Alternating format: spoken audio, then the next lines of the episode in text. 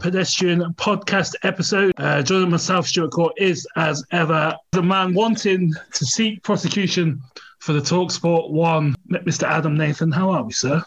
Yes, I'm not too bad. Prosecute Jose Mourinho. That's uh, that's all we need to do going forward in the future, and then we're fine. This week, in the shadows of the just past NFL draft, we are joined by Matty Brown. You can catch Matty writings and musings over on Seahawk Maven. Uh, welcome back to the Ped Pod, Matty.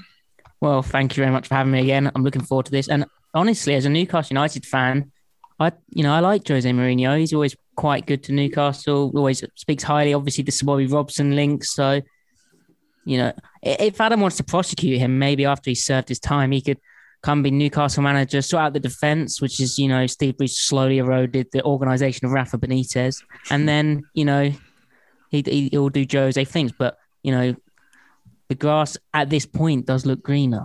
Would have quite happily taken Steve Bruce instead of Jose Mourinho this season, and I reckon we would have finished higher. No way. No that, that's, way. That's how bad he is. But anyway, so most so, glorious um, things to talk about. So, Matty, most people have like obviously a draft board is in the in the zeitgeist this week. Uh, Adam has a board of managers who, if they were hired, he would throw the scene ticket back at Daniel Le- Levy. Uh, I thought I thought Adam would have a dartboard with uh, Jose Mourinho's head on it. yeah, that's just over my right shoulder. You just can't see it because I've not got the zoom angle on. So uh, next time I'll show you. Before we dive in, the, the classic um, three teams are worse than us coming through again, though, for Newcastle, Matty. Yes. Did you say three teams are worse than Newcastle? Well, it seems that way because they're fourth or fifth bottom, and the three below yeah, they're fourth bottom now. Yeah, I mean, yeah, it's pretty much. I don't think they'll hit the forty point mark, so um, staying up because the rest of the league's slightly worse. Which you know, yeah. as life being a Newcastle fan under Mike Ashley, modern football, etc., etc. Yeah, well, I was, I was, quite looking forward. To, well, not looking forward. I was uh, circling the twelve flights of stairs up to the end at Newcastle for next season as a City fan. So that's a shame. But we just have to put up with the Sunderland nonsense instead. It seems. Uh, but before that, uh, Pete and John last week, Adam spoke on the Wilson thing. It's a dead parrot at this stage, but. I'm not sure which what which who was Michael Palin in the conversation, but they got it back in the conversation. What was your reading on the few things with different vibes that they, they had to say last. Well, they flipped around with it a little bit, didn't they? They started off by saying there had been an issue, then it was all the media's fault, and then the media were fine. So, kind of within one story arc, they managed to uh, change their mind on it three or four times. Look, I think we all know there was an issue. I think from what we can tell now, everyone's been placated to the sense that they're happy to go on with the season. I don't believe John Schneider when he said they didn't field any calls, but why would he say that? That would be lunacy to put that in the public sphere. And in a way, Pete and John, for me last week, did what they criticized Russell Wilson for the most, and that was protect the team. Um, they come out that press conference acting as if everything's rosy and we're fine. Um, I think we'll be in the same position next year, and I think he'll be traded next year. I've thought that for for a long time, um, and until I see that contract restructure, that's what I'm going to think. Um, but hey, if you know, as Carl Shanahan said, we might not even be here this time next year. So let's try and enjoy this season and see what happens with uh, with number three under center, which is obviously the best case scenario for all parties concerned. It is, uh, Matty. Yeah, I agree with what Adam said. I mean, it's clear that they I mean, Pete Carroll has always, you know, got that reputation and an earned reputation of being a player's first coach, and he obviously was protecting Russell Wilson. You know, not what does he gain from criticizing him now that things appear to have been patched over at least for this season? However, actions do ultimately speak louder than words, and as it's true that Russell Wilson sent a list of four teams via his agent, which I thought the Seahawks kind of was telling John Schneider's comments on it. It was kind of like well, I was dealing with the agent, and yes, that you know the agent did send a, a list of four teams. However, um, Pete was dealing with Russell Wilson, and you know Russell Wilson, you know he was fine, and uh, that's all good. And while that also happened, you know the Seahawks did not restructure Russell Wilson's contract, and while you know maybe things are okay after this year, they're certainly keeping their options open for 2022. If you look at the contracts on the roster, the the future of it, the the players under contract, you know, after this year, it suddenly looks quite thin, and it does look like if they wanted to, if they needed to, if things became uh, even well, if things became untenable with Russell Wilson, they could move on from him, and they, they would be in a position to to do that and do a rebuild under what a like seventy two year old head coach in the for second year of his new five year deal. So mm. yeah, I mean that'd be fun, but also scary. Yeah, but the whole vibe of it was weird because it it seemed like Pete was firefighting at certain points of it, and John Schneider, as he seemed uh, on a Saturday evening as well, he seemed a bit chippy. He seemed a bit pissed off. He seemed short with certain members of the Seahawks press corps. Um, but yeah, it just it it it it, it was a weird like juxta of everything, wasn't it? All all all told, the how they both seem to be dealing with it and out with it, Adam. Yeah, I'm interested actually in both of your views. I've just been thinking now, and I've heard a couple of people talking about how, you know, Russell Wilson's probably never going to get better than he is now. Um, someone that has, I wouldn't say relied on his speed and his legs to get him out of trouble, but it has been a factor of his play that quite often he's moved out. And, you know, the miraculous plays, if he goes into the Hall of Fame one day, the plays in his highlight reel are going to be the Fran Tarkenton style stuff, spinning out, you know, the, the Doug Baldwin throw in Arizona, uh, stuff like that.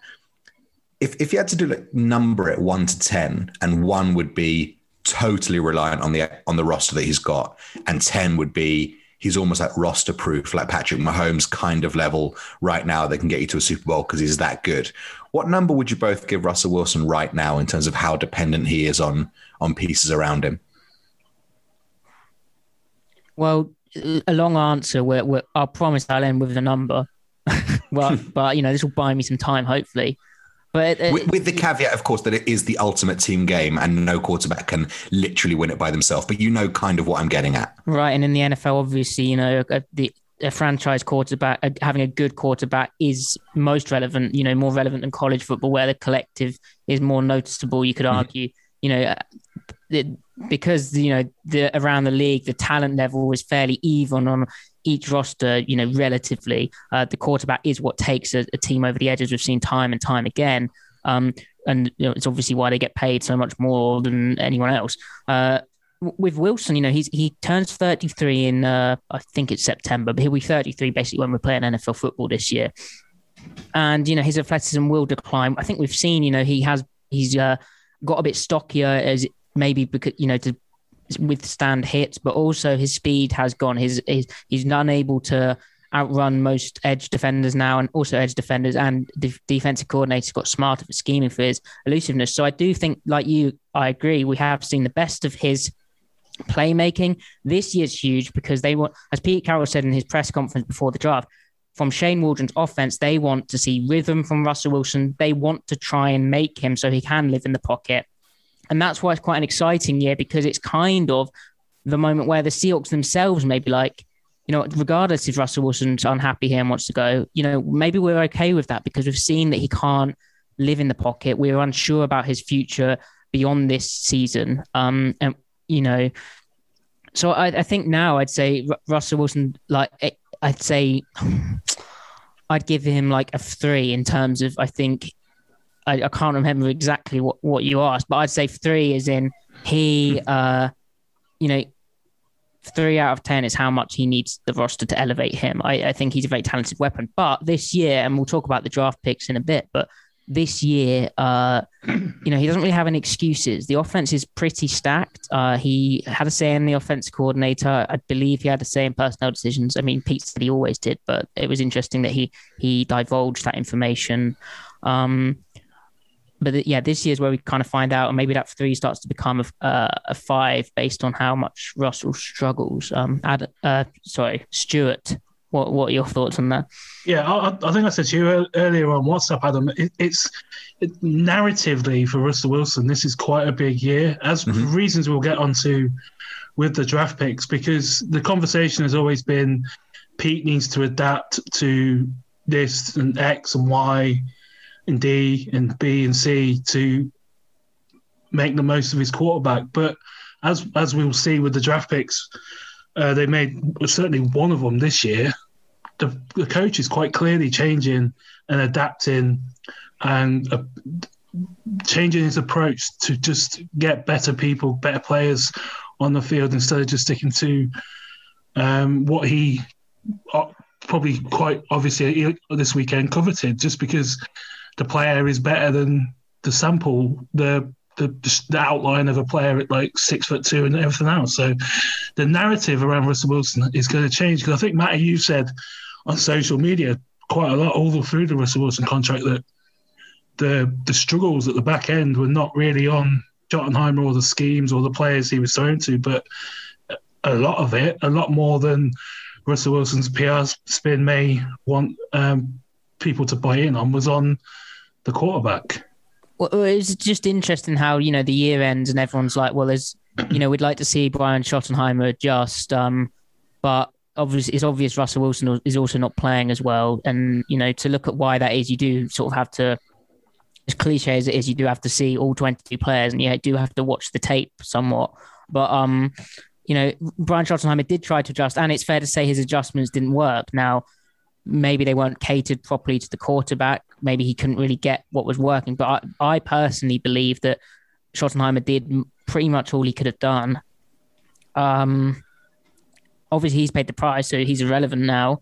But uh, going ahead in the future, I, I mean, I think this whole thing, this whole deal with Waldron is that they they're going to try and get Russell back to relying on a, a run game or at least run action and play and trying to play him within that basic structure and not having him straight drop back. Um, and obviously, I think he's in a, a, distant stratosphere, a different stratosphere to Baker Mayfield. But look at how like Baker Mayfield sort of got built back up again by what Kevin Stefanski does, and that outside zone, like play action kind of stuff.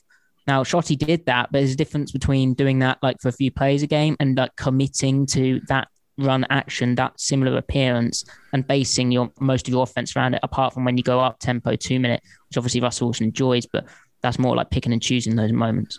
Uh, yeah, but also, also doesn't that gauge I think you've set out kind of go against a lot of his comments? Because obviously he said he wanted, he basically said he wanted to be protected more. But if if he if he wasn't so reliant on that, he would be in these MVP conversations. He would be playing deeper into January and February if he wasn't so reliant on everything being better in for or whatever than it was in 2020. I, well, think, I think, he's just, yeah, sorry, Matt. I, I think no, he's kind of the, the funny example of he's both supremely talented, but also quite reliant on what's around him, largely because of his height, which doesn't help. So that does you know give him a slight disadvantage in looking over. And you know, he's never been the guy that's you know found tight ends particularly productive um you know stuff like that you know over the middle and the quick game that they appear to want to um instigate. Now i was listening to mike Dugar's terrific podcast as always and they were saying that you know they've had YAC guys. They've had Golden Tate, Percy Harvin, Doug Baldwin, Tyler Lockett to to an extent, but it's never happened and under Russell Wilson, really, there's never been a guy that's, you know, if you look at um, Eskridge's yards after the catch, I think it's nine yards per catch uh, in, in college, how, how many yards he got after after the catch, which is so significantly more than anyone Seattle have had. So, uh, yeah, in a way, I think that Wilson's is kind of both immensely talented, but also someone that is going to rely a lot on the guys around him just because of his own physical limitations that we've always known about and have always mitigated for quite well. But as he maybe slows up a bit, that is maybe just where you have to adjust more and more as it goes on. May? Yeah, I, I think, yeah, I think I'll probably just end up repeating myself, but I agree with what's been said. I think, um, yeah, it's, it, for me, it comes down to like this year, and we might see this kind of play out as a battle between like the three factions, Waldron, uh, Wilson, and Carroll. But it does come down slightly to like quarterback ego and like how willing Wilson is to embrace like. I mean, the, in in a sense, he could still end up passing, you know, 30, 40 times a game, with that with the presentation of like what we assume is going to be like you know this run action, this outside zone stuff to like mix it up, which will also help him. But uh, I don't know. It, it, you know, I could easily see a situation where he's unhappy because, uh, you know, he spoke about his legacy so much, and he's unhappy because he feels he can live from like uh, essentially what we saw last year of Shotty, where they went very pass heavy. Teams worked them out, and they they you know the counters they tried were not effective. Um, like they was, I still thought they were sounding in logic. Like they did go quick game, they tried to get stuff working, but it just didn't. Like for whatever reason, and it wasn't just Wilson, it wasn't just Shotty being clueless. It it was other factors as well, but you know it didn't work. So, mm. uh, and I, I think that's a slippery slope where, yeah, uh, uh I guess there's there's only one way to find out, isn't there? But is is this a scheme that's he's going to be asked to take what he's uh, yeah take what he's given a lot more, and there's going to be a lot more like easy. Is that what the the plan's going to be? Because it's not something that he's ever been that willing to do. He has seemed to you know be a home run hitter more than kind of take what he's given and, and you know take the four yards that the defense will give you on on a number of plays. Mm. Well, we did. Well, we don't really know because because we don't really know like what the blend's going to be. Like we, we kind of heard a bit more about it in the draft press conferences, which is interesting. We still don't really know until we see it and until Waldron slots the pieces in. And of course, he's a first year OC, and while he's got like an elite quarterback, we you know we all think he's very good. Uh, it's, it's, a very difficult job. Like he's coming into a, a, kind of a tricky, precarious situation with lots of things to balance. I think the scheme does mean that you know, it's, it's, still the same concepts that they play action concepts that they're running under Shotty. It's just that commitment to it. And I, I, come back to again, Carroll mentioned rhythm and getting the ball out on time and how part he was asked about pass protection. His answer involved rhythm and quarterback play and how Russell was really good at getting the ball out quick, but um, and it put a positive spin on it. And how Russell also has the play extension, which is his unique play style. But um, how you know the importance of rhythm and quick rhythm, especially, is, is big. So I guess there will be more of an emphasis on on that, and that that may be the difference needed, combined with maybe a, a further commitment to these to these like core concepts, and maybe they've learned a lot from last year and how they couldn't get quick game working despite trying to uh, for a variety of reasons. And maybe Russell's more comfortable with some new stuff, new ideas, and Waldron will bring more to the table. I'm sure that's what they're hoping for.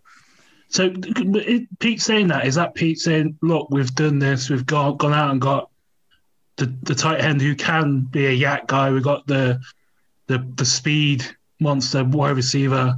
You got Tyler Lockett. You got DK Metcalf. You got Chris Carson back. Rashaad Penny currently still in the building.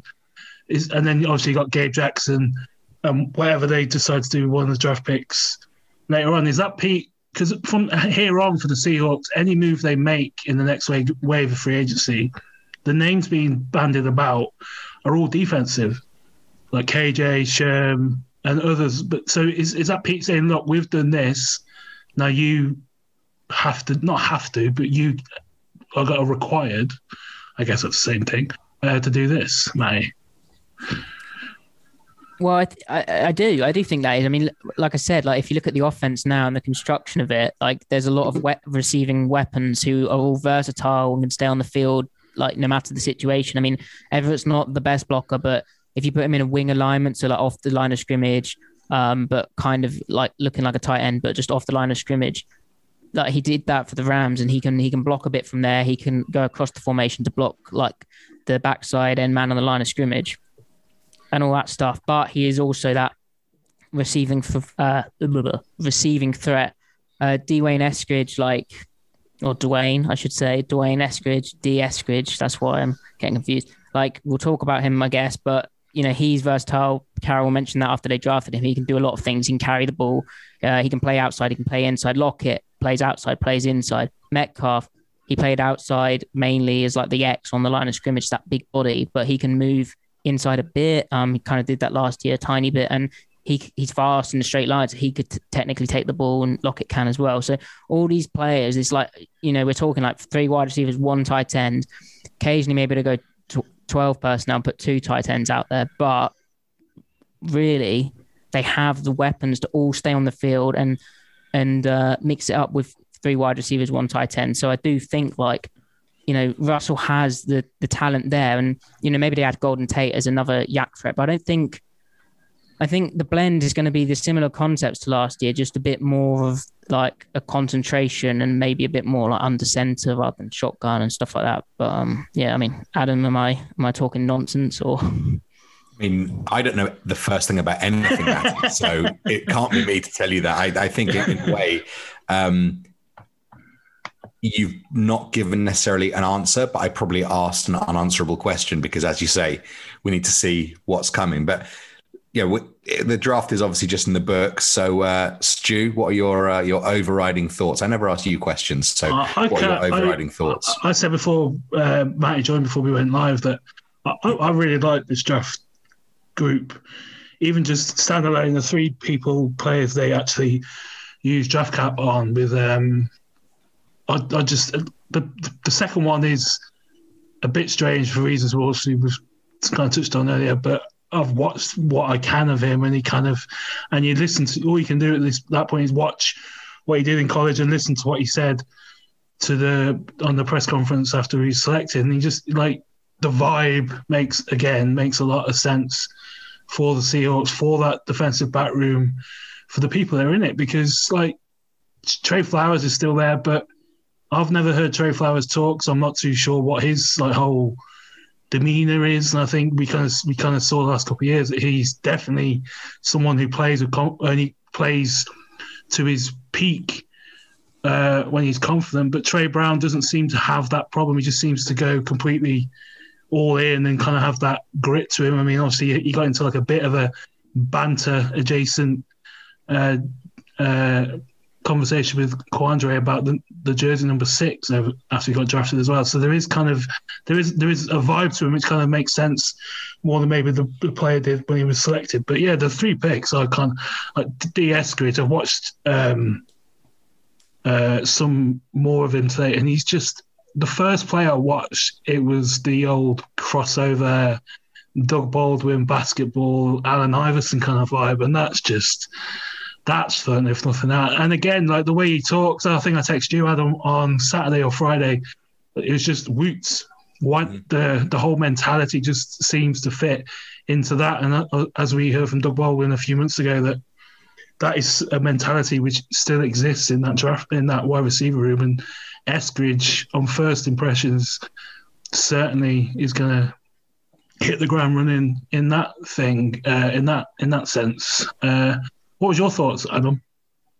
Well, obviously, I'm a you know real tape junkie, and uh, so, the, uh, yeah. tape. Yeah, I make Matty look like a part timer to be honest. So uh, I think when it comes to the draft, that I tend to defer to those with more knowledge than me. I think my overriding view, and I think I said this to as many people as I could going into the draft, is that 56 for me was the place to take a cornerback. Uh, I thought it was the biggest position of need on the roster. Um, and I wanted the best cornerback available at 56. I don't agree with a lot of the takes retrospectively from the national media that wide receiver wasn't a position of need for Seattle because I, I, think it was. But when you look at the, the perceived quality of the guys that are going undrafted, it does strike me as a well that is particularly full when you're going to look for a wide receiver. Uh, it does appear to be to be very much the you know the the position of the day uh, in terms of what what everyone's wanting to play and what everyone's after. So it did strike me that maybe that you know that's a position you could fill later on. Um, and I think what it, it leads to me, and I, I said this on Rob Staton's podcast on Saturday night, is that I think the floor for this team is probably lower than it's ever been in the Russell Wilson era, just because I think there are holes there on defense that haven't been there in the past. And if certain players in certain positions play poorly this year, that could be devastating. Whereas there was only so bad a team with, you know, from 2013 to 2018 could be with, with the quality there. However, on the flip side to that, Green Bay looks like a bit of a tumultuous situation at the moment. And outside of that, it, it strikes me this could be the clearest path to the Super Bowl the Seahawks have had since 2013. Mm. Uh, Matty? I I feel a lot better about Seattle's depth, though I understand that like cornerback, depending on how that plays out, that could kind of sink or swim the team. Yeah, really... I think that's what it is. It's like if in worst case scenario in the LOB era, the worst case scenario is great. Whereas the worst case scenario here, I feel, with the cornerbacks we've got and a linebacker core that you know is without KJ as it stands right now, and a defensive line which Dunlap hopefully will lead, but he's 32. I feel like the defense in a worst case scenario could go to utter shit. Um, I don't think it will, but like that's the worst case scenario given the time. But maybe Matty, you'll tell me that I'm completely wrong and I, am undervaluing a lot of the guys that are on the, on the team. No, I don't think you're wrong. Like I can definitely see that line of thinking. Um, but I, I feel more positive about it because I think they've got bodies like who have done stuff in the league and like veteran presence.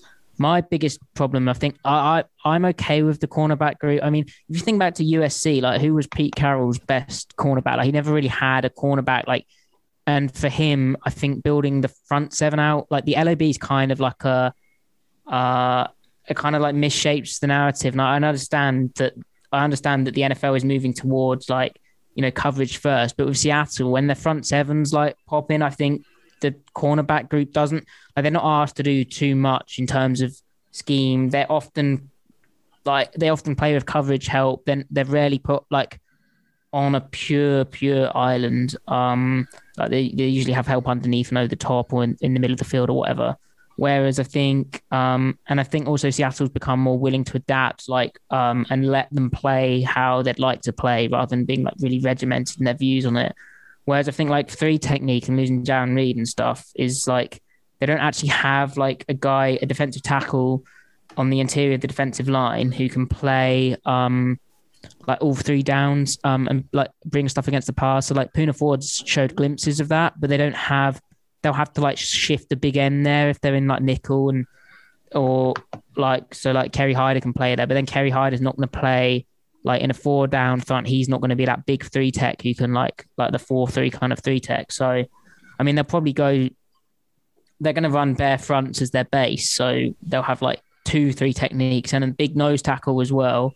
Um, so two guys over the guard, one guy over the center, so that will help out. But the lack of Reed, who was also the guy who like uh, Clint Hurtt, the defensive line coach, he entrusted him with uh, coordinating all the pass rush games. So, like the movements designed to get everyone free to sack the pass rusher. Well, they need to find that as well. And Reed was perfect because he'd be there every down. Like he'd, he'd play every down. They don't have that anymore. So, that, I mean, that's something to work out. Dunlap may well be the guy who does it. But like you said, he's 32. Um, ESPN wise, he wasn't very productive in like pass rush win rate, but that could be kind of fake because they Seattle on base downs only really had one real edge, and opposite him on the other edge of the defense was KJ Wright, who wasn't much of a pass rush threat. Whereas this year, I believe Benson Mayowa is the projected Sam, which you may be like, Eek, I don't like the sound of him in coverage, but if they're doing this bear thing, I mean, that's why they've got Mayowa there because he's the, the pass rushing Sam at that position, and they can have Darrell Taylor there. But um, yeah, I, I don't feel too bad about the defensive uh,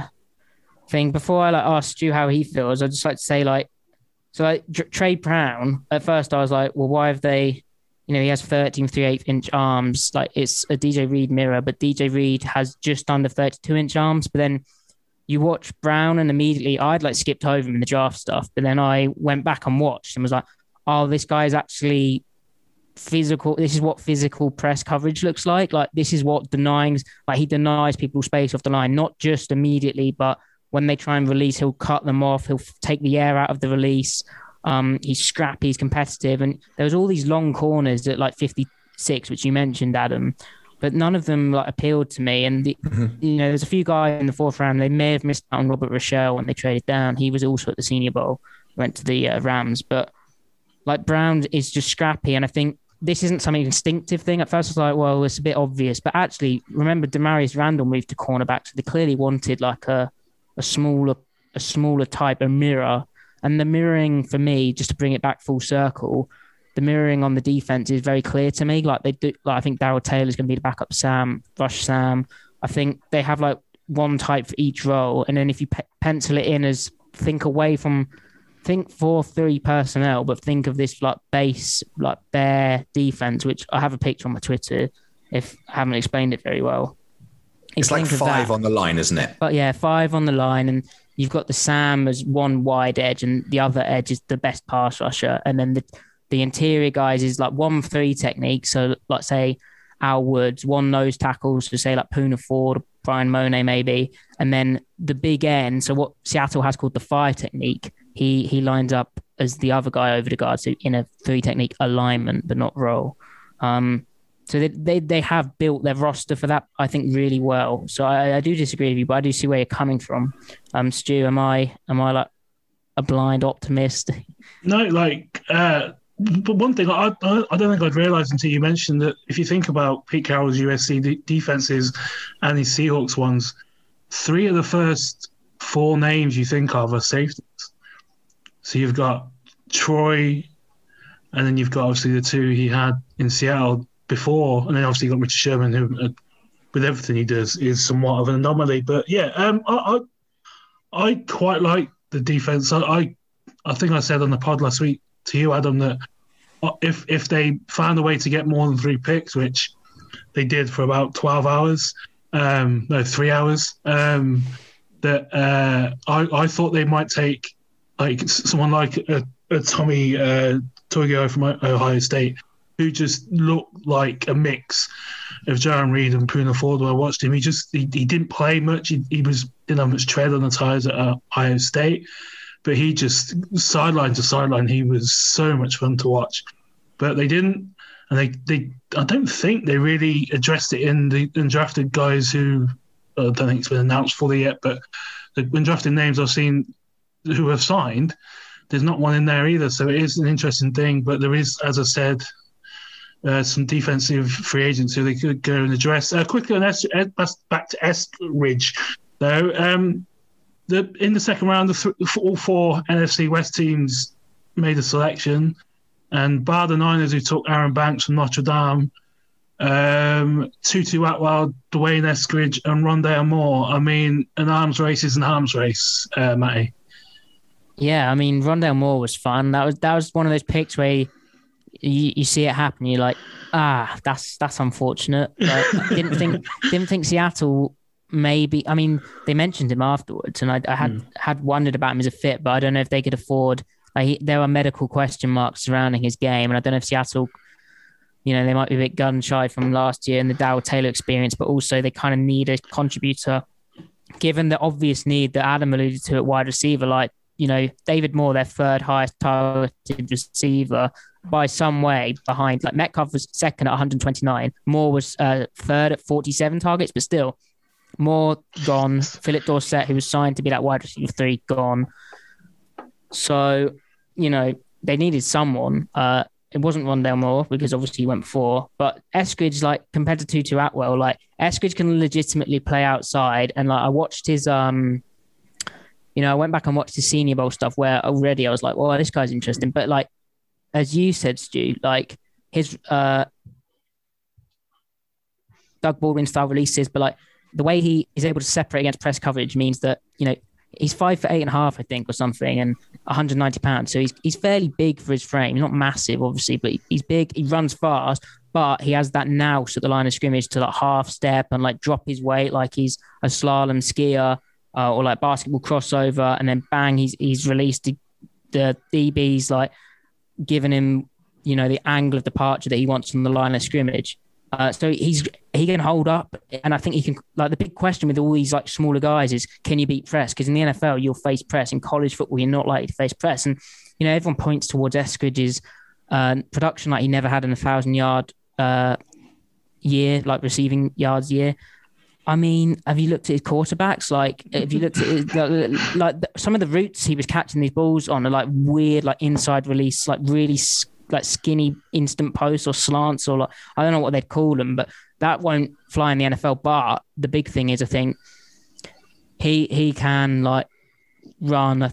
I mean, he may need to learn some of the NFL routes, but his just being able to beat press is just so big, and and he's such a dynamic athlete. I thought he'd had a, I thought he'd have a few more gears, but ultimately, uh, he's rapid. Um, and uh, like you look at Tutu Atwell, who, who the Rams took, and like he's 150 pounds, like, and I don't think he can beat press. It's, it's and they like tried to spin it as like he's DeSean Jackson. Sean McVay said, and it's like, mm, well, I don't, I don't really see that. Whereas I think Eskridge is like immediately after I saw he could beat press, I'm like, this guy is actually more of an outside kind of type. Like he's like Lockett coming out in in the sense that, you know, in a different roster without DK Metcalf, um, there you know there's a scenario where Eskridge could even play at X on the line of scrimmage, like the the split end type.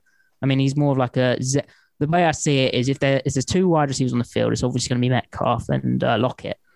But if there's three, then I think Lockett may move to the slot, and you let Eskridge, who's learned just the outs like the routes at Z's receiver or Z, as our American friends would say.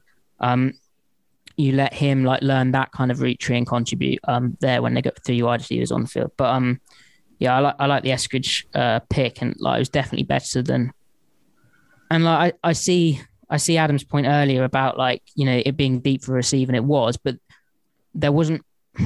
I mean, it's a year where there's they don't have many picks, so they can't really uh, do. If there was a guy who was falling, they couldn't really they, um, like they, they got the next best guy from the Senior Bowl in undrafted free agency in, in Cade Johnson. I'd have said for the for that slot role.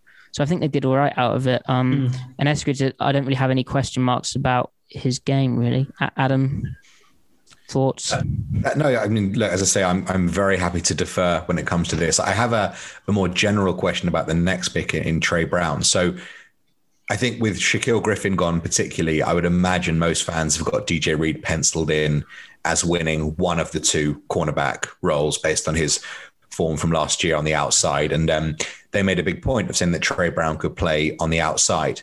Um, my most vivid image and memory of any NFL game I've ever been to was at MetLife Stadium. And I was sat next to Stuart. And right in front of us, the Seahawks had the ball on about the six or seven yard line and Jimmy Graham split out wide, and he was up against a cornerback who was five foot nine, five foot ten, and it was just single coverage. And Stu and I just nudged each other and just said, "Just fucking throw it to him." because he's a foot taller. So there's nothing they're going to be able to do about it. So, from a reductive perspective, uh, which is where I come from, all this stuff, because I, I, don't have the you know X's and O's knowledge that you guys do. So I'm learning as much as anything here. So I'm trying to ask the questions that maybe the, the listeners that aren't as knowledgeable might might want to ask. You mentioned about Tre Brown's technique. If we're in a red zone position and DJ Reed and Tre Brown are your two cornerbacks at five foot nine and five foot ten or whatever, how do you stop a team that have Nuk Hopkins? well, you kind of you kind of screwed, aren't you? I mean, but then that comes down to coaching. But then what's the process? So, so, so, so, how do you get past that? And, and why why has he been taken? Because obviously they think that there's a way you can stop that. Well, the way you well, there's a few there's a few solutions, right? So one, Pete Carroll said having two, if anything, DJ Reed works against the argument for Tre Brown because you don't want two short corners out there. And sure. his reasoning would involve this dreadful scenario that you've mentioned. Now, the other thing is Seattle in goal line situations where you're most likely to get, I mean, if we're talking goal line, goal line, or maybe even inside the 10, you're probably going to get like three routes and you, you, you're played in limited space. So what they did do occasionally, Seattle, is when they're in their goal line package, is Neiko Thorpe came out on the field as a tall guy. Um, mm-hmm. So you could sub in like Tre Flowers, could, and then Pete Carroll's big on everyone having a role. If Flowers isn't the starter, then his role, as it was with Cody Barton as a linebacker last year, is the goal line corner to save the day against mm-hmm.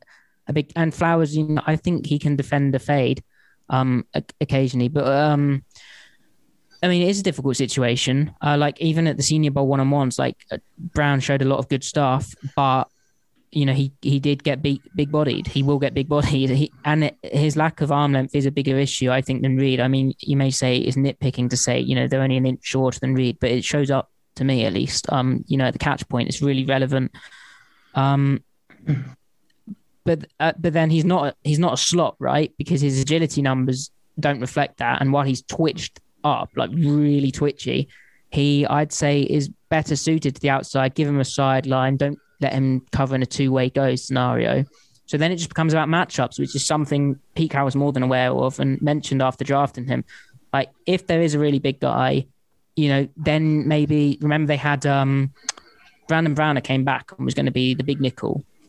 That would have been to take on tight tens, but you could create this role in in situations, situational football, where you have heck, even Akeem King, like um, and then Ryan Neal now he could maybe do it, or there's there are different options, or you just play cover two, um, and which is Seattle likes to do that, and they will have a, a, half safety over the top, sometimes helping, but also it allows the corner to play more aggressive and really jam in the flat uh, in goal line situations um, with the aim of funneling to a guy on their half of the field in the red zone. So, but no, it's, it's it, I mean, it's a problem. Like John Schneider said, if this guy was six two, he'd be a, like a top ten pick. Like I kind mm. of, I'm inclined to agree with that. The other encouraging thing is he has played against like the best of the best in college mm-hmm. football, and like college football is even more wild for like trying to exploit matchups in some ways. Um, and he didn't get like massively exposed. I haven't. I've been watching a, a, few games. I haven't watched like every single game of his yet, but um, yeah. I, I mean, Stu, do you do you agree with me? Yeah, but the the, the, the thing I messaged you, Matty, over the weekend was uh, obviously it's most relevant with Tre Brown is that um, that there's uh, as I said earlier, a lot of conversation is about coach adapting for the quarterback, but the coach is adapting. He, DJ Reed was a John Schneider guy who banged, banged the table for him when he was released by the 49ers um, at the back end of preseason last year, or training camp, where preseason, wherever it was last year. And again, they've gone this sub, like he's like two years ago, the Seahawks having two five nine, five ten cornerbacks was almost inconceivable because I mean, but also at the same time, a few years ago we had all that Lano Hill and Tedric Thompson and uh, I can't remember the other guy who was in that quartet, but um, but yeah, like they've Pete Carroll is changing. It just doesn't seem that if people are noticing, they don't really want to, May. Well, one thing I'd raise as well on that subject, and I agree with your point, um, is everyone knows Seattle for like the the step kick technique, right, or the kick step, and like but they they didn't that's not just the only thing they teach their corners. Like they the first thing they have is like mirror steps where they just they inch backwards kind of similar to what brown talked about and they make that work for them. Carroll at NC State he brought up this example himself he spoke about Donnie Legrand, who was I have no idea, but Carroll, and that's very disrespectful. But also, I wasn't alive, and I didn't even know football was a thing in like 1970 something. But Donnie Legrand was this five foot seven guy he had coaching under Monte Kiffin at NC State, and Carroll brought that guy up um, after DJ Reed's incredible interception against the Washington football team, and said like, well, you know, we have to open our minds more, and they clearly have done. And how I'd say it as well is, and this is a thing with the draft, and it's easy to get I myself, this I think this happens to anyone, but you get lost in like the immediate uh, consequence and like, oh crap, like this is a bad pick, or like this is a I don't really get this pick. But then again, he's a fourth round pick at his worst. He's is he an upgrade on Damarious Randall outside cornerback? I mean, yes, in terms of uh, contract cheapness, um, athletic ability, like twitch wise, he is. Um, I haven't seen much of Randall, but I'd say he's more of a slot in terms of um, agility wise. And um, even even worse, worse, you brought in a guy who's a special team kick returner, who's very impressive uh, as a gunner as well. And so, you know, if that if that works out, that works out. But it's a fourth round pick, and that's why having three picks sucks. Um, but you, you've got really solid depth for that DJ Reed role. Um, and I think they kind of needed that because if suddenly you're, you're, you're getting used to this having this smaller corner, he's really good at reading route combinations and stuff. Then it kind of sucks if that if that is. Um, one thing on the smaller cornerbacks, and Monte Kiffin, Rondé Barber, who was obviously a massive part of that Tampa Bay Buccaneers defense with the Warren Sapp, Derrick Brooks, John Lynch. Rondé Barber was five eight, five nine as well. So yeah, there's another example of it working for that um, coaching tree, as it were. Um, and then on the third pick, um, Matt, uh, guys, they drafted The Rock. Um, Going Forsyth, uh, sixth round pick, they traded up for with the the pick they got for the early trade up uh, back and 250. Um, he's a large human, and as I said, I was surprised that his surname was uh, wasn't Anoy or Anoa'i, um, which is a wrestling gag for the two people who uh, may pick up on that who listen. Um, but with the trade up, Forsyth, it, he's left tackle. The conversation he's going to be left tackle, the hair to the left tackle, Duane Brown thrown. But is what's the chances that he's here in initially in 2021 to get him on the field to compete and push Brandon Shell, May? Well, it sounds quite high. I mean, that's what Pete Carroll like claimed, you know, afterwards that, that he'd come in and compete with Brandon Shell. Uh, interesting comments as well about you know getting him outside in space, being on the right track, um, uh, reaching blockers or sealing them off on the backside, sealing a D tackle off on the backside, which tells you again it's going to be an outside zone offense. They like this guy's movement, even though he's big, he can run. Uh, he was like I watched him uh, briefly, um, and he uh, because I prefer cornerbacks, and so focused most of my attention on Tre Brown. But um, he like his pass protection is really good. Uh, and Schneider was like, you know, asked I think by Joe Fann, why did this guy fall? Because all the draft nicks they said that he was meant to be really good and um, you know a second round player, and they didn't understand it. And Schneider, his best bet was that you know maybe he was too quiet a character. Offensive line coaches they like this like gritty, loud kind of gnarly dude, and this guy's a bit quiet. Uh, and then Schneider brought up not comparing the two players skill wise. I mean, we'd all dream of this, but he said that Walter Jones was also yeah. a quiet guy. And they talked about how Steve Hutchinson was really involved in the process um, and uh, got to know Forsyth. And, you know, Forsyth himself wondered if his run blocking wasn't very good. And while he is six foot eight, and even in pass pro situations where he plays with a really good kick slide and he has really good usage of separate hands, um, and he held up in empty where he's literally just on an island the whole time, like empty protection, so only five men protecting the quarterback. Um, you know, it happens sometimes here as well, where because he's so tall, occasionally people when they shock him with power rushing, like bigger guys, and um, they get under his pads a bit, so his pad level could improve. But Forsyth himself wondered if run blocking was the issue, and I, you know, Schneider's thought that was unfair because he, you know, Florida don't really run the ball that much, and when they do, it's usually like some kind of collegey thing where the quarterback runs it, or it's it's not that translatable. So I guess again from the NFL, they're like, we don't know what this guy looks like as a run blocker, but that'll be his main thing to focus on. And but yeah, I think he can compete with Shell. I thought Shell was good last year, um, especially before he got injured. So yeah, Ad- Adam, do you like Forsyth? I mean, I can't believe that everyone said he looks like The Rock, which is great. He is a massive person called Stone, which is a rock and that's not come up. So you can have, legitimately not realised that until no one has said that, have they? Three seconds ago, no.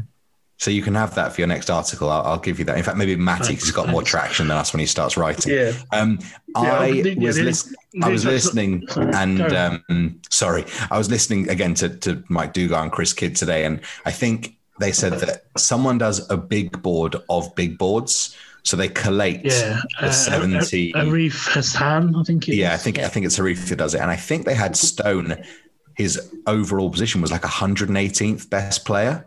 Um, and I think, you know, again, what the hell do I know about massive blokes that push each other around at the line of scrimmage? I mean, but from what I can tell, the upside of this guy is huge. And we've all played fantasy football and got to one of your last couple of picks and thought, well, I'm just going to take a guy that might be you know, someone that can score an 80 yard touchdown every other week and give you 17 points. And it kind of seems like that's what they've done here. They've taken a guy whose upside is potentially, you know, starting tackle.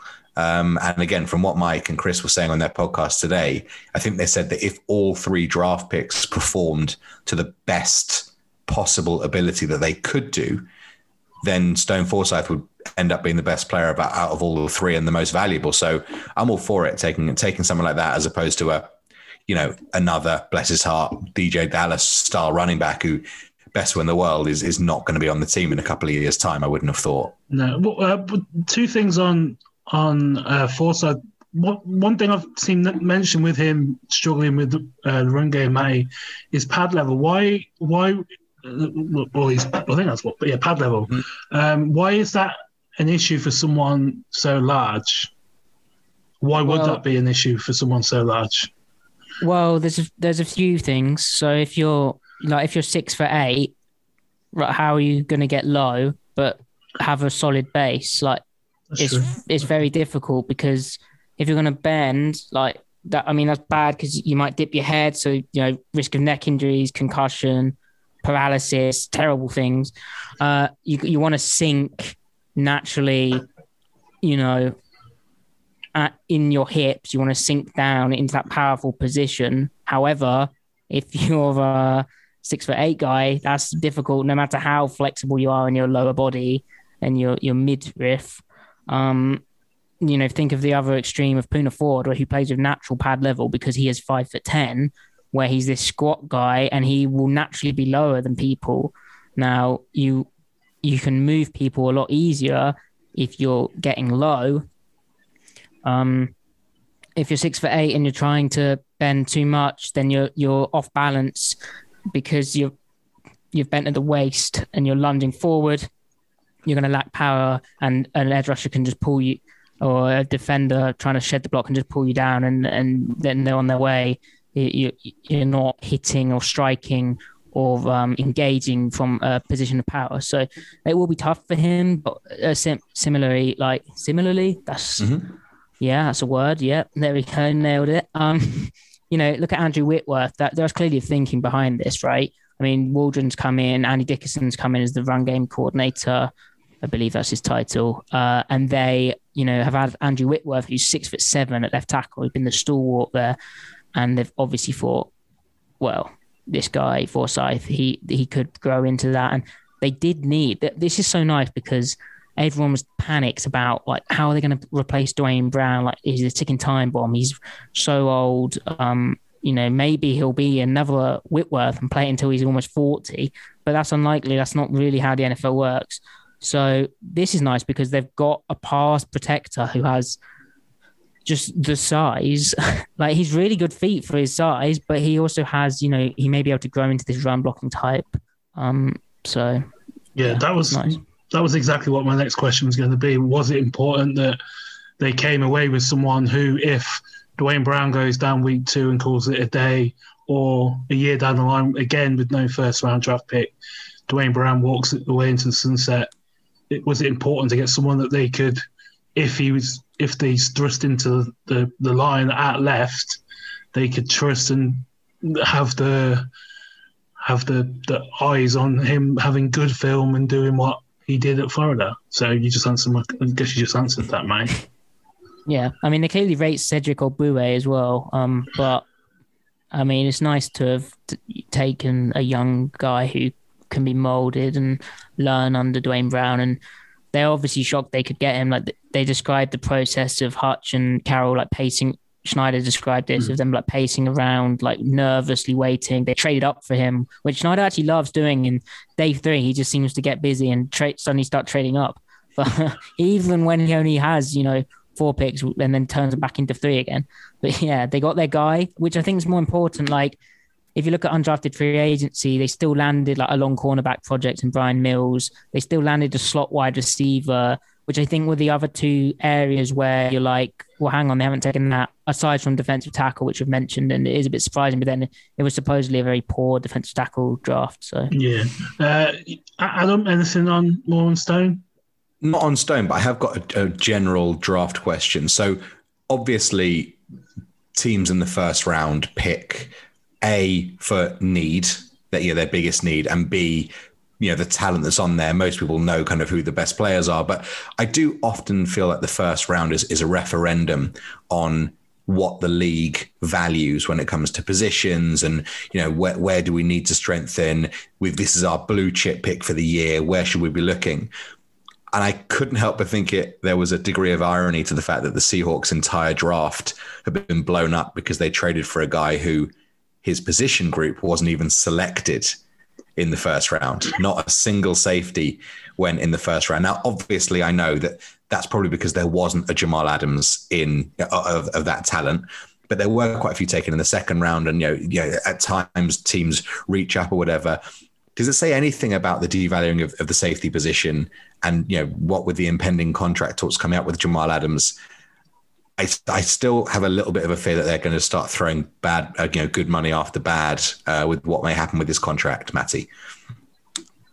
Uh, I, I really like Jamal Adams. I so quickly on on the safety position, I do think like it hasn't been, it's not very valued around the league. Um, and but I think you know we spoke about earlier how cornerback is a uh, like think of the Carroll cornerbacks, think of the Carroll safeties. He seems to value safety more highly. Whether that be right or wrong, I just guess we'll find out. I think Adams, when healthy, is one of the best safeties in the league um, and is worth paying because he, uh, everyone calls him a linebacker. But if you think about how the Seahawks build their defense, they have like seven guys, right? Four, three, seven guys, and then the extra guy, the plus one, to help stop the run. Think about the NFC West, who, who, which teams run the ball? Well, all of them have, have to run the ball to a certain degree to set up certain things, um, and the, the run action as well. Adams is superb at playing in the box, as we all know, and being around the line of scrimmage. He's a weapon. Um, he's something that Kyle Shanahan, as, not, as an offensive coordinator, said how you know he isn't. He wishes like I can't remember the exact quote, but he, he said it was a nightmare, like trying to play against him. He wishes he didn't have to. You do have to account for him. And Seattle last year actually solved, used him to solve a lot of schematic issues they were having with Bear. He was like a big part of that whole defensive approach which did win them like the NFC West. They event, I mean, yeah, level of opposition, I get it, but he did he did play well, and he was injured. Like if he mm-hmm. wasn't injured, and I get this is a silly caveat, but you, look at his health before that. He'd been healthy forever. He, he said being injured was such a weird sensation. Um, but like if you look at his health, um, like he he just wasn't there. Like he couldn't extend his arm. So that makes it hard to cover guys. I, I, he can cover guys a lot better than I think people realize. Like if you look at go back to Atlanta Falcons week one, where he was very very good and active, um, and he's kind of he can do everything the Seahawks want from a safety. He's like their he's like their dream safety. He's like all of the safety positions rolled into one, and I think Pete does view a bit of him as like Troy Polamalu, but um, I think there's elements to his game which is Cam's elements which are like Earl Thomas in terms of he's really active in zone coverage. Like his range and his his uh, wanting to get involved and kind of uh, frenetic energy, uh, and his motor is so big for the defense.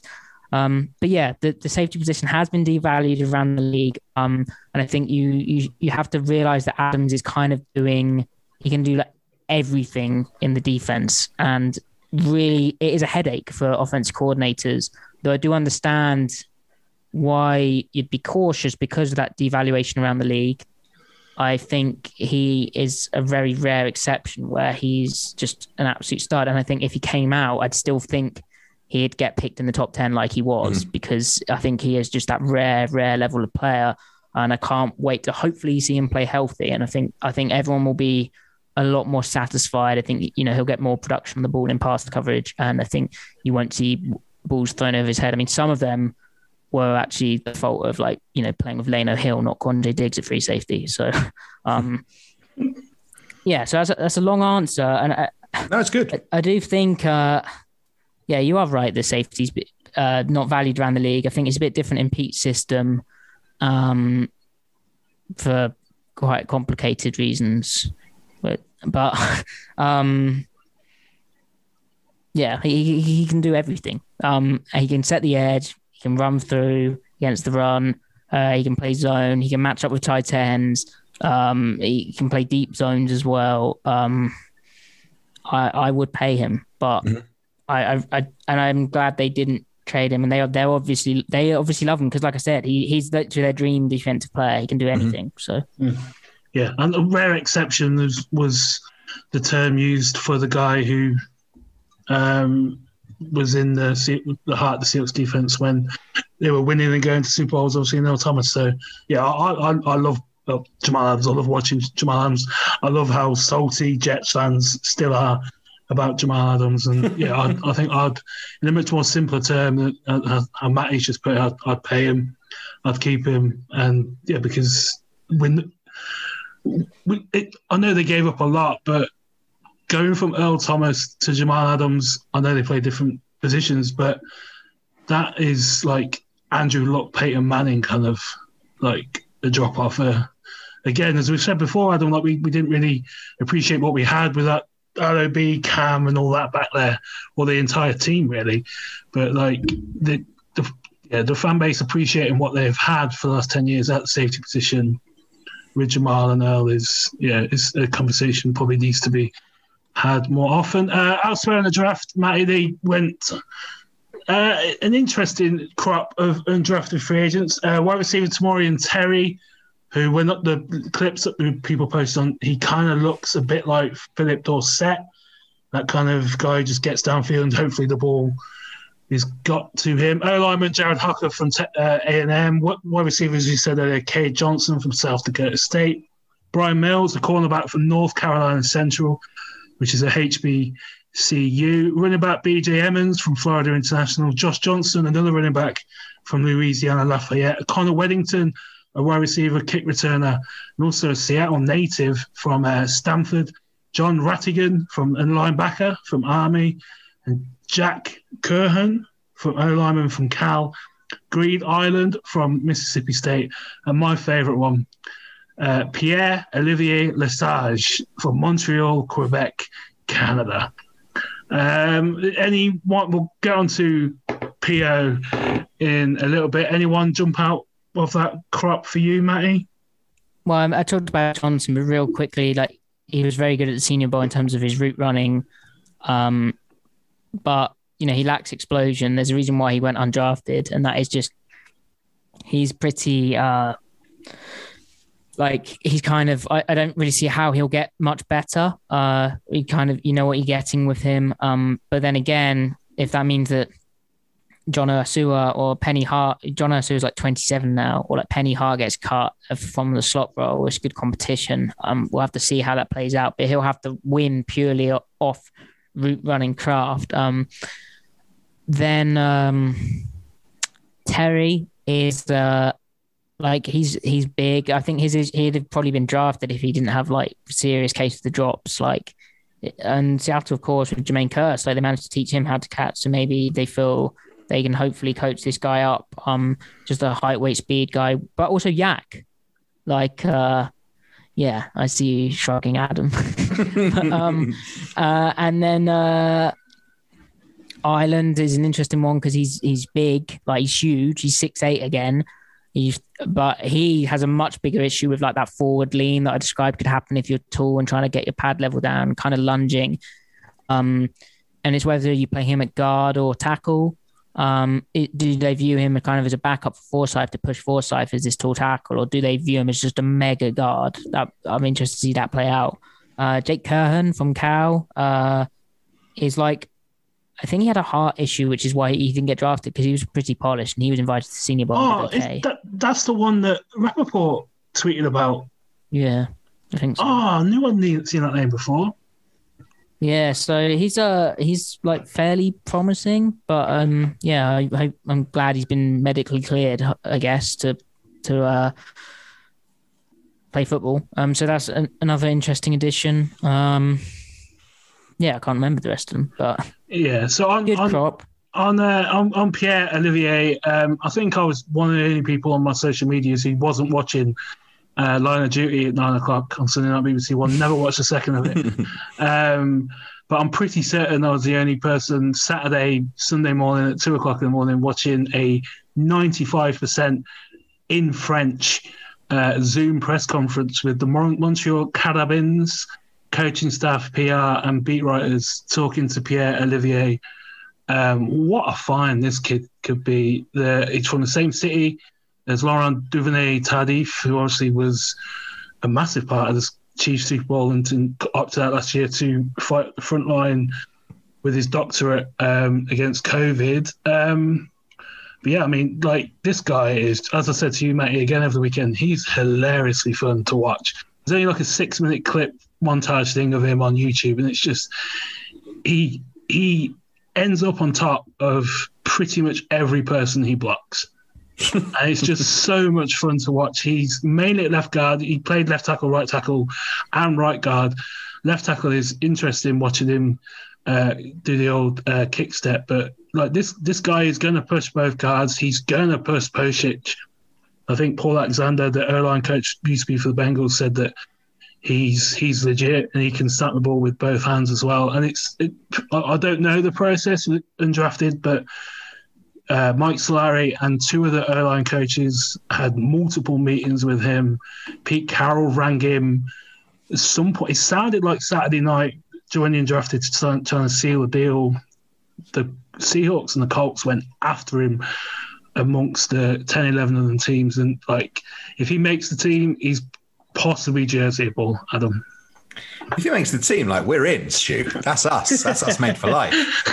We need KJ to come back. We need Doug to come out of retirement for a couple of years. Cliff, Loafer can stink around the place for a bit, and Pierre, and then we're in. We we we we got you know touchline passes for life, mate. What we what are we worried about? Yeah, he's he's he's he's good, but it's not that that another issue, Matty, was the centre thing, but Lestage has a shot, doesn't he? Because just watching him, he pop. I know it's Canadian College Ball Youth Sport League, I think it's called, but they won the Vanier, which is their college football title. He he's going to push Pocic ahead of Fuller if he gets the opportunity to have a sustained camp workout thing. Yeah, and also he has those 33 inch arms, which seems to be something they want on the interior of the offensive line. Um, but uh, I mean, you you were sending me you sent me a clip uh, on Twitter, and it was just like mauling someone down the field. That that person flows to the ball naturally, and then he because you can't sustain a block without holding for ages. But then he goes and like hunts that guy back out and bashes him at the end, like classic nastiness you want from your offensive line when you, you run blocking and or even pass blocking, but you want them to finish. So he has that, and yeah, Pocic did need pushing. There was talk of that uh, uh, ex Viking center Brett Jones coming in. That may still happen, but uh, it's nice that they uh, they clearly feel good about uh, Kyle Fuller as well at center, and so having a legit competition there rather than the guy who you get from the Bengals. I forgot his name now because he was uh, such a disappointment. BJ Finney. BJ Finney. BJ Finney, there we go. Who came in like oh, everyone. It was mysterious how he immediately managed to lose the job, after being signed to do that, and then it came out that he was like massively overweight, and there was like pictures of him, and it was like, oh my god. So hopefully, Lestage is the answer. Um, Matty, yeah. if he's got 33 inch arms and obvious height, do you reckon you could make him a cornerback uh, with a bit of coaching? He's six. Well, three. a bit of a bit of slimming, I think. He's 315 pounds, isn't he? Yeah, but, you know, you get that press coverage. That's what you're talking about. Well, maybe maybe that's that answer for when what happens if Nuk Hopkins In gets out and you've got a five foot nine guy. there we go. We've, we've uh, sussed it. it. We've uh, absolutely sussed it, boys. Yeah. Right. Um, yeah, but it felt good to see someone like that uh, with like an interesting story that the fans maybe could get behind, which the last few years hasn't really happened. Obviously, one of those undrafted uh, from a, a, while back now. I don't we had in the pod and dub ball with and Matty. Um, we mentioned it last time, adjacent to the Seahawks.com story, but we did, did appreciate the write up you did on our piece with our pod, our interview. Oh, with Doug well, a few weeks ago. Well, the, absolutely no problem. Like it wasn't because I know you guys or because we're part of you know the UK Seahawks uh, coverage, and it was just really good work. So obviously, I was going to write it, but it was an easy article for me. I loved listening to it, and I was just like, well, I'll we bash that one out very quick, and uh, yeah, it was, it was great work. So yeah, no need to thank me. We're just going to take victory laps with everyone we possibly can. Yeah, it's, so uh, yeah, it's, it's, just you know just part of the yeah, cycle now. It's going to it's going to be mentioned. Uh, right uh, to wrap up, uh, get in the bin, Adam. Yeah, let's do it. Uh, right, I'll, he's we, put him in uh, residency last week. Rap, Ian Rapoport. So I watched ESPN live uh, via 2021 internet means on uh, Thursday night. Mina Kimes and Mar- Marcus Spears, I keep forgetting his name, are unbelievable on that TV show. The energy and like obviously Mina is just the, the best out there doing that stuff. But Marcus Spears' whole whole energy and demeanor, and he still gets his point across concisely. Uh, the other guy who isn't the host is yes, um, but yeah, uh, but then obviously the Adam Schefter dropped what he dropped on Aaron Rodgers, and then you turn over NFL Network, and Ian Rapoport is sitting alone uh, in Brown Stadium, um, and he's just flailing around internally, I guess. But it the like the, I tweeted Sunday of the juxtaposition was interesting on Sky with Carragher and Neville separate to Graham Souness and whatever that was. The juxtaposition of Adam Schefter just dropping the story of the NFL calendar year, maybe. I think I think the Aaron Rodgers Easily. deal and what he's doing is bigger than what Russell Wilson was apparently trying to do. And then Ian Rapoport is, as we say, tweeting out heart murmur, X-rays, and sort. And Adam Schefter just has a glint in his eye every time he's on camera. It was quite cool to watch. But my my main one is Josh Ball, who is an offensive tackle from Marshall. Um, he was a draft pick for the Cowboys this weekend. If if people want to go and Google why he was at Marshall, why he was at JUCO, why he got dismissed from Florida State, and why uh, him yeah. saying the past is the past and everybody's moved on, so I don't have a comment on it, is the worst answer of all draft interviews. 270 odd interviews over the weekend from draftees and GMs and everything else. The worst thing anyone said the past is the past and everybody's moved on. Let's, I think probably someone should go and ask the person who is most directly affected by what saw Josh Ball dismissed from Marsh uh, from Florida State because eesh, swear words uh, can rain down. I, I, watched I watched Josh Ball when I was watching um, the running back we had uh, on the pod uh, give one word answers for 12 minutes a few weeks ago. Um, and I liked him, and then I googled him. I googled him, and then I was like, "Oh yes, no, no, no, no, no, no, no, no, no, no." But yeah, they come out with that, and of course he's a Cowboys player. Of course, Jerry Jones drafts Josh, Josh Ball after he drafts another podcast guest in the Sean Wright, and after he uh, drafts in the first round, red flags Micah Parsons, May.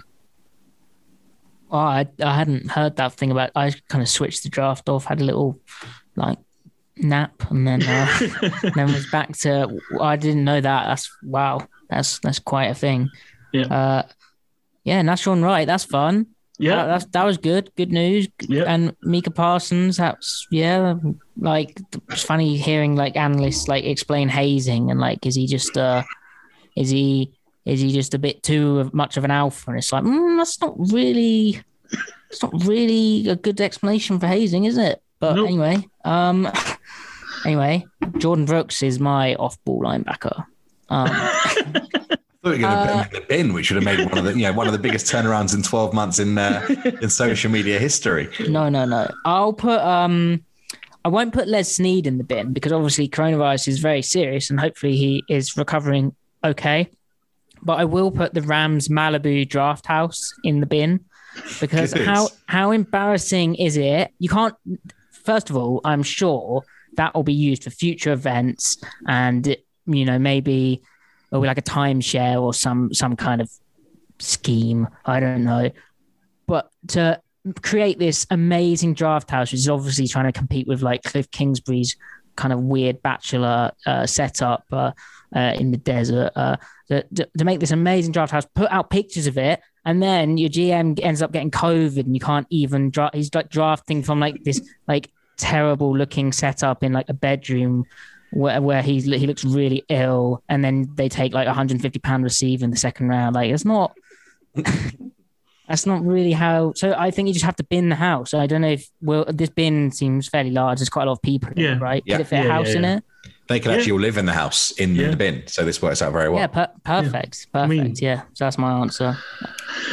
Um, uh, I think, and I'm annoyed at myself for not knowing exactly which wide receiver it was because they went five and six. But I'm pretty sure, given that there were other Alabama receivers in there, I think it's Jaylen Waddle that I'm putting in the bin as opposed to Ja'Marr Chase, who, when he you're looking at me as if I've done done something no, terrible. No, but it, the, re- it, it, the reason I'm the reason I'm doing it is he got picked. His whole family were in that little draft pod, and he just walked out. That was awesome. I mean, and he didn't. So cool. No, that was not cool. It was you've so got, good. You've got to give your mum a hug at that point if you can, or yeah, whoever's might, there, or your have. family. No, he was gone. Nah, he's all bull. He's yeah. ready to get to training camp. He's Alabama. No, that's all. That's, that, all, all, that's that kind of. It's all about the ball. That's what. That, no, he, he that's he the NFL say, stuff that yeah. I'm sure he was. I'm being a little bit harsh on a kid here, I, I presume, but uh, I didn't. Yeah, that that to me, give give give your guys a hug that have come He down. said he the celebrated before. To be fair, he did. He did say we Yeah. don't have video, but um, Okay, so has he been called out on this then already? Has, has, some- has it been he mentioned? like replied to the tweet after everyone was like, "How you not gonna hug your mama?" And Okay. uh, he was like, "Yeah, I uh, was ce- I celebrated before the cameras, but I don't know." It was it, it was quite funny, and now it's going to be gift and memed yeah. to smithereens during the season. But um, but yeah, uh, Matty, where can people? Obviously, I mentioned Seahawk Maven. Uh, you got a podcast as yourself as well. I Yeah, think. fair, fairly uh, irregular podcast, but if you want to hear me and my, my friend uh, Griffin at C Mike Spin Move, if you want to hear us like Ah. talking about the Seahawks from like uh, you know, about week twelve last year, then go go ahead and check that out. We will be posting occasionally on there, but you know, schedules cross crossed wires. I can only do so much things, but yeah, my main work. not grafters like me and Stu, Matty. That's the thing. You know, we Right, we, we're right. grafters. That's what I mean, is. I, I mean, 160 episodes we're at to now. You know, this there's is this is three. legendary Doug stuff. Baldwin and uh, don't Yeah. don't know if we mentioned that. Yeah. Yeah, double, double win, top 100 NFL draft pick as well. Um, also, with three with three people who live in England, and we've decided to do this podcast at 8, 11 o'clock at night. So Yeah. um, there is some some uh, mesh mesh brains going on. Um, yeah, I think that's everything. Where else? Adam. Where, sorry, Yeah, I where- can't. where wait, else Matty. Where, where- where's your At- writing as well? at Matty F Brown for like tweets. Uh, if you ever have a question about something, or like I've, if I if one of my tweets is a bit confusing, which you know, I try to make it accessible, but if it's like you're like, what the hell is this guy talking about? Just just you can message me on Twitter or just reply, and like, I'll, I'm happy to answer anything. Try and explain stuff. Uh, I mean, my whole work is trying to explain like Seahawks, like X's O's, and and uh, again look at the draft a bit, but like schemey kind of things and tactics, but make it accessible to most fans. And sometimes I don't do that, but I'm happy to answer questions uh, on top of that as well. So at Matty F Brown, and then yeah, my work's uh, at Seahawk Maven. Yeah, Matty uh, is a great follow because he has no qualms in going in two footed on anyone in Seahawks Twitter that he still needs to get it. It could be Nathan Ernst, it could be Ben Baldwin. If he doesn't, if Matty doesn't like what they've said, he's going in and they're getting 12 studs in the kneecap. And that's why we love we love him. And he's a great follow. Yeah, uh, yeah. Appreciate your time, Matty. As always, appreciate your uh, opinions because I think if Adam was out of his depth, I definitely did about forty-five seconds into every answer you gave. But yeah, massively appreciate your time. As I said, go check Matty's writing out, Matty's uh, socials out. And until next time, this has been the Pedestrian Podcast. Go Hawks.